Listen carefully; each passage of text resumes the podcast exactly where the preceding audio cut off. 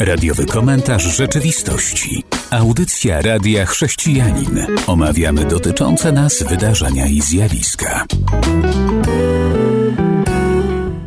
Witam ciepło słuchaczy audycji Radiowy Komentarz Rzeczywistości. Witam również Tomasza Kalisza. Witam serdecznie wszystkich słuchaczy. I Ciebie, Robercie. Dziękuję. Na świecie czasami pojawiają się statystyki. One niektóre są ciekawe, dają nam jakiś obraz. No i ostatnio pojawiły się informacje o pobożności w Hiszpanii i w Polsce. Od którego kraju zaczynamy? Wypada od, od tego, który jest dalej. No, siebie to na końcu.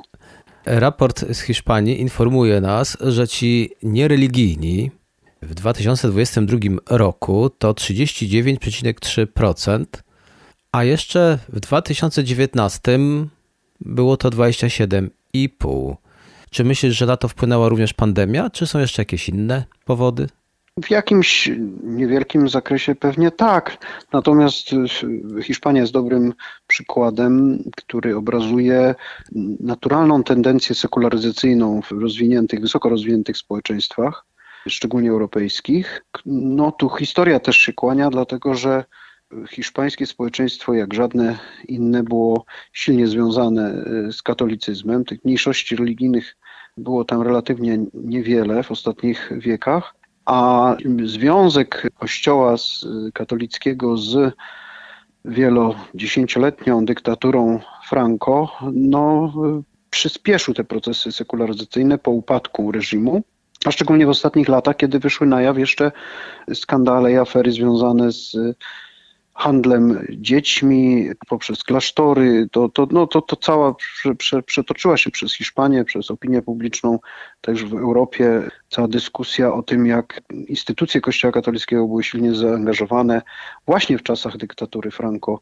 też w te niecne procedery związane z dziećmi nieślubnymi, handlem, adopcjami dziwnymi, no to, to, to, to są tragedie ludzi i, i to w dużej mierze też, też y, przyspieszało te procesy, no ale y, gwałtowny rozwój cywilizacyjny tego społeczeństwa hiszpańskiego, otwieranie się na to, co, do czego ono nie miało dostępu przez kilkadziesiąt lat, przyspieszyło. No, pandemia to chyba w każdym społeczeństwie ograniczyła aktywność społeczną, w tym takie tradycyjne formy religijności, więc te, te instytucje religijne, te wyznania, te, te religie, te kościoły, które wspierały swoją pracę duszpasterską, swoją, swoją, swoją obecność w społeczeństwie na, na tradycyjnych, tradycyjnych formach kultu religijnego, no bardzo dotkliwie tutaj no, odczuły, straciły. Tak, odczuły, tak, odczuły to, to dotkliwie, dlatego że no, no, no rozumiemy, tak. niemożność tak. uczestnictwa w tradycyjnych formach bardzo zmieniła podejście. Tu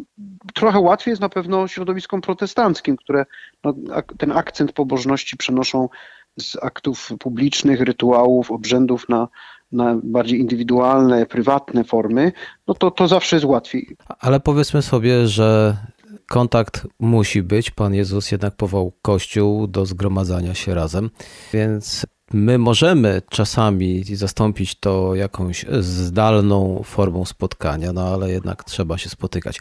Na koniec chciałbym wspomnieć, że liczba osób niewierzących w Hiszpanii, czyli ta, która nie deklarowała żadnego obrządku religijnego, to w 1980 roku to było tylko 8,5%. A więc y, te lata ostatnie no, ogromnie wpłynęły na to, że bardzo wiele osób wycofało się z życia religijnego.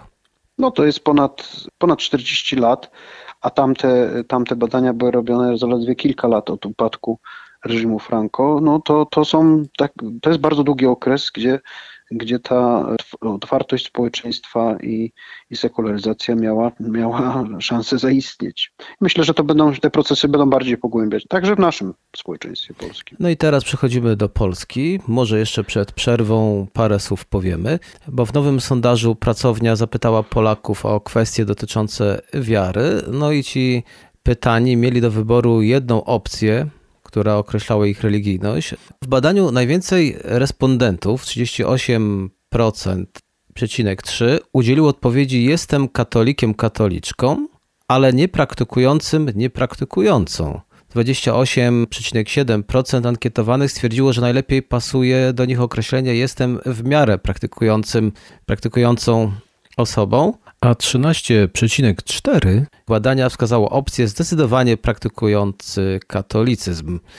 No i jeszcze 2% badanych określiło się mianem gorliwych katolików. Jak więc widać, na kraje, w którym łącznie ponad 80% deklaruje wiarę katolicką, to są bardzo takie, bym powiedział, procenty zastraszające. No, zależy jak, to kogo straszy. W innych badaniach y, można też y, zobaczyć, że najmłodsze pokolenie Polaków jest najszybciej sekularyzującą się społecznością na świecie, czyli te procesy sekularyzacyjne w Polsce zaczynają przyspieszać. Opóźnienie w stosunku do takiej Hiszpanii bierze się stąd, że no, rola katolicyzmu dominującej religii w Polsce, szczególnie w okresie PRL-u, była zupełnie inna niż, niż to było w Hiszpanii. Tutaj, tutaj katolicyzm był przeciwwagą dla reżimu totalitarnego. No też nie bez znaczenia miał bardzo długi pontyfikat Jana Pawła II, polskiego papieża.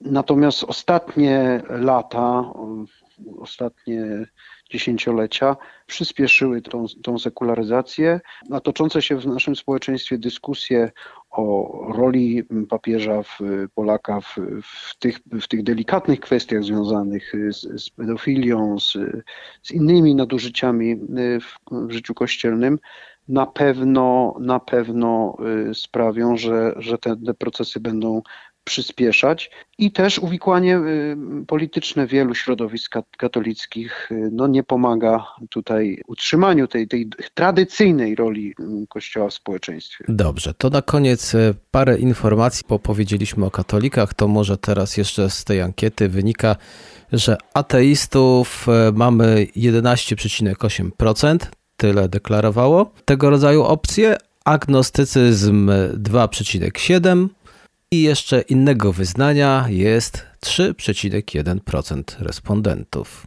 No, tych, tych ateistów i agnostyków pewnie jest więcej, bo można by się ich doszukiwać wśród y, tych wspomnianych wcześniej przez Ciebie, deklarujących się jako katolicy, ale nie praktykujących. Bo w rzeczywistości myślę, myślę że tam, tam, tam będzie więcej postaw ateistycznych czy agnostycznych, chociaż tradycyjnie ludzie może nie mają odwagi jeszcze się y, wziąć rozbratu z, z, z taką, z taką formą jakąś pobożności, czy związkiem z, z, tradycji, z, z katolicyzmem, który w Polsce no, ma też wymiar taki tradycyjny, niekoniecznie, niekoniecznie światopoglądowy. Także, także te zmiany będą, będą przyspieszać. Te 3% innowierców, no to też już jest raczej rosnąca liczba.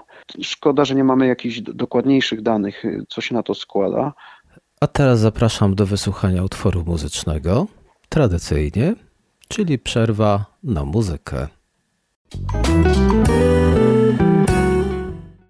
Witam po przerwie. Kontynuujemy temat wiary, ale teraz e, przechodzimy do tych, którzy są dosyć gorliwi w swoich poczynaniach. Wydawałoby się czasem, że daleko się posuwają. Ordo Juris ma już plan na wybory. Ujawniono coś takiego, co nazwane jest wademekum katolika. I w tym wademekum katolika jest wiele różnych pomysłów, innymi poszerzenie klauzuli sumienia, matura z religii, oraz uprzywilejowanie szpitalnych kapelanów. No, pewnie z niektórymi akcentami bym się zgodził, ale niektóre jednak chyba idą za daleko.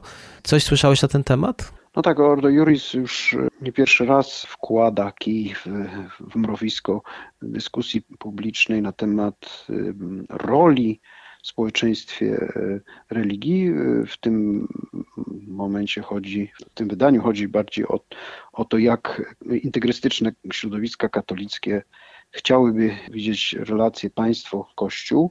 I z tymi postulatami Ordo Juris, mam nadzieję, które nie zostaną zrealizowane, jest poważny problem, dlatego że Ordo Juris za, zapomina, że społeczeństwo składa się z obywateli o różnym światopoglądie i, i te roszczenia poszerzenia przywilejów dla jednej, notabene większościowej grupy, która i tak z, z natury, z rozpędu ma, ma swoją sytuację lepszą, nie są do zaakceptowania w, w nowoczesnym społeczeństwie. Y, zacznijmy może od, od tych kapelanów szpitalnych. Kapelani w różnego rodzaju instytucjach, takich jak więzienia, jak zakłady opieki społecznej, szpitale, jednostki wojskowe, no, powinni mieć dostęp do swoich wyz wiernych wyznawców, ale każda religia powinna jakby za, za siebie płacić swoje rachunki. No, no, y, każde wyznanie ma, ma swoich y, wyznawców w różnych rodzajach instytucjach. Tu, tu może powiedzmy słuchaczom, że tu jest pomysł, aby utrzymywać kapelanów e, w służbie zdrowia, a nie o to, żeby ich wpuścić do obiektów. Oni bo... są utrzymywani, oni są utrzymywani. Tak. Więc to, że wpuścić do obiektów, to jak najbardziej jestem za tym, żeby wszędzie mogli wejść kapelani. Czy to w wojsku, czy w zakładzie karnym, czy w szpitalach. No po to są, aby nieść e, swoim wyznawcom słowa otuchy i jakieś nadziei i pocieszenia. No ale faktycznie, jeżeli mieliby być utrzymywani, a mało tego, jeszcze jest postulat, aby w każdym szpitalu nawet zaopatrywano ich w jakieś tam rzeczy na koszt rządu, to może to iść rzeczywiście za daleko, no bo widzimy te statystyki, o których mówiliśmy przed przerwą, że coraz mniej jest tych, którzy deklarują się jako praktykujący katolicy. No ale to jest właśnie pomysł na obecność religii w społeczeństwie kosztem kosztem państwa. Religia powinna uczestniczyć w normalnym obiegu informacji, powinna konkurować w naturalny sposób o, o wyznawców, a nie wysługiwać się państwem, które jest dobrem wspólnym. Wszyscy powinni mieć dostęp równy, a, a koszta powinny być ponoszone przez poszczególne wyznania, a nie państwo. To może tutaj przejdźmy już do matury.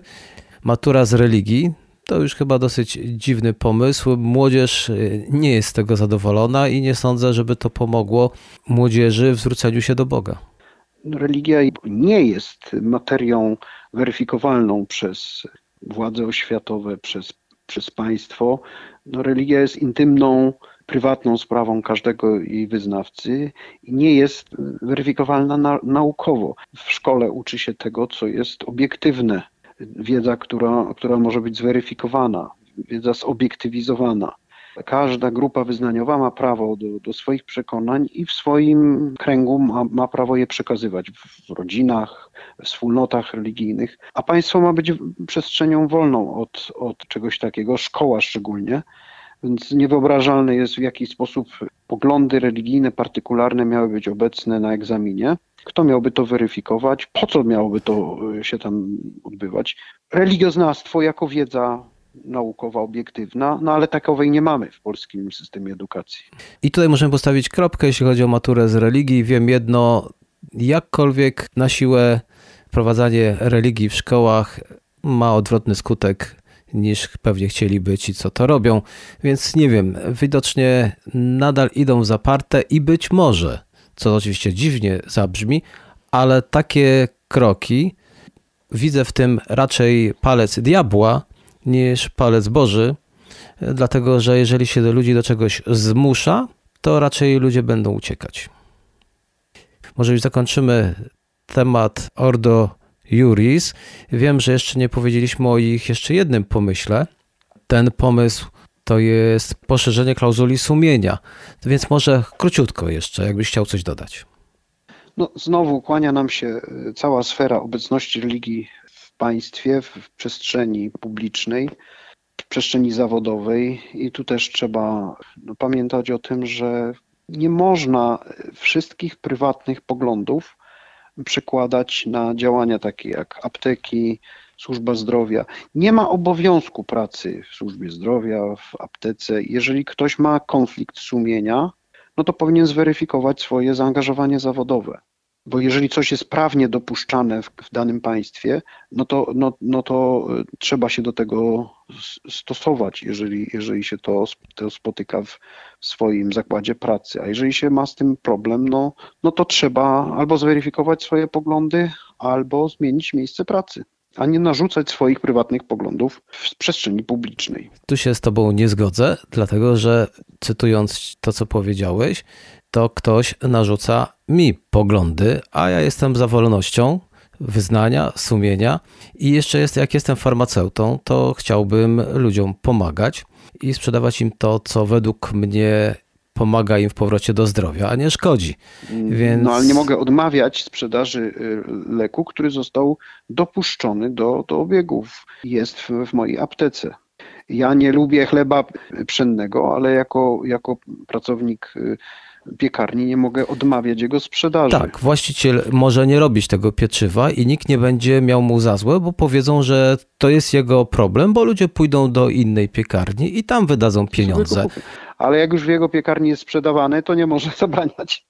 Nie, nie, nie może zabraniać konkurencji sprzedawania tego pieczywa, ale jak sam nie chce, to nie sprzedaje. Nie w każdej piekarni e, znajdziesz określone ciasto, bo w tej piekarni na przykład go nie robią. Nie kupisz tam e, sernika, a tylko makowiec. I teraz chciałbym, aby właściciel apteki powiedział, ja tych leków nie będę sprzedawał. Jak ich nie będę sprzedawał, to po prostu nie zarobię, więc zarobi konkurencyjna apteka i dobrze, no to jest jego problem. I podobnie z wieloma innymi usługami. Jeżeli ktoś ma praktykę prywatną jako ginekolog, to powinien rzeczywiście świadczyć te usługi, które chciałby świadczyć, bo to jest jako prywatny biznes. Jak ktoś nie chce zarobić na czymś, bo to godzi w jego sumienie, no to przecież to on nie zarobi.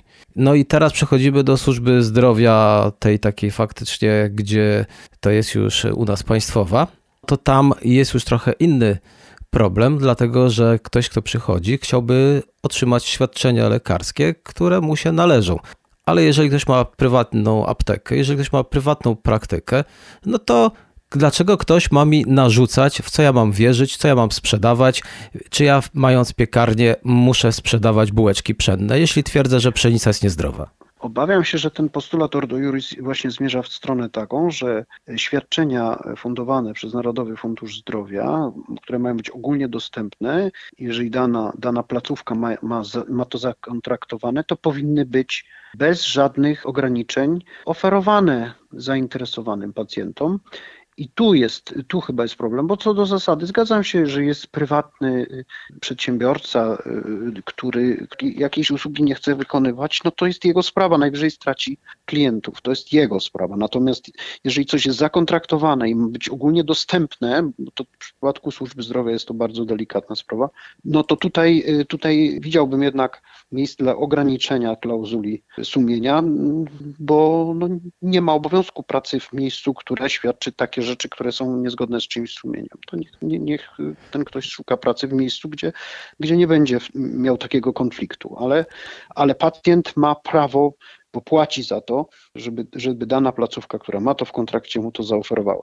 Czyli mówimy o wolności sumienia, czyli człowiek jednak powinien mieć prawo przyjść i otrzymać świadczenie, bo jest w wolnym kraju, gdzie może, ale ten z drugiej strony, no też chciałby mieć jakieś prawa. Dobrze, ale to moglibyśmy o tym porozmawiać dosyć długo, a tutaj już muzyka na nas czeka. Zapraszam więc słuchaczy na utwór muzyczny, po którym będzie część kolejna. A jeżeli, drogi słuchaczu, słuchaczko, chcesz, abyśmy do jakiegoś tematu wrócili i o tym jeszcze porozmawiali, a nawet Ciebie zacytowali, to pisz śmiało do nas. A teraz utwór muzyczny. Wysłuchaliśmy utworu muzycznego. Ufam, że nasi słuchacze się zrelaksowali, dlatego że kolejny temat nie jest zbyt pomocny w odstresowaniu, wręcz stresujący. Dlatego, że mówi się teraz o szokującym wideo z Dalej Lamą. Media o tym mówią, wielu to ogląda, a co tam takiego jest? No chodzi o to, że ten słynny buddyjski przywódca religijny całuje chłopca i prosi, by ten mu ssał język. Słyszałeś zapewne o tym. No tak, tak, to głośno sprawa w mediach ostatnich dniach. No, smutna, dlatego że kolejny raz, kolejny wielki nauczyciel moralny, autorytet dla wielu, to on nie on jeden, swoim zachowaniem no, zaprzecza wcześniej deklarowanym wartościom i, i, i naraża na szwank nie tylko swój autorytet, ale no, no, sieje zgorszenie. I to jest taka lekcja dla wszystkich, którzy publiczną rolę odgrywają autorytetów, bo to jest ludzka rzecz upadać. Smutna, to my jako chrześcijanie wiemy, że człowiek jest tylko ułomną, słabą istotą, Dlatego wszyscy ci, to Pismo Święte o tym mówi wyraźnie, którzy jakąkolwiek rolę publiczną odgrywają, powinni się mieć tym bardziej na baczności. Wszyscy mają się mieć na baczności, ale tym bardziej ci, którzy jakąkolwiek publiczną rolę autorytetu odgrywają. Cóż tu więcej powiedzieć? Dalej Lama to nie jest jeden człowiek, bo to jest tytuł nauczycieli buddyjskich. Dlatego też jest wielu Dalej Lamów. Jeden umiera pojawia się kolejny. Przy tym jest bardzo wiele różnych, bym powiedział, ciekawych, choć oczywiście nie popieram pomysłów wokół tego, bo kto wybiera dalej lamę, oni są uznawani za tak zwane tulku, czyli istoty, które po śmierci świadomie wybierają swoje przyszłe wcielenie. Więc dalej lamę określa się także żywym Buddą. Więc mamy tu buddyzm, ale mamy też ludzi, którzy uchodzą za autorytety, jak powiedziałeś, a potem pojawiają się takie to rzeczy. No potem autorytety upadają i nawet te buddyjskie.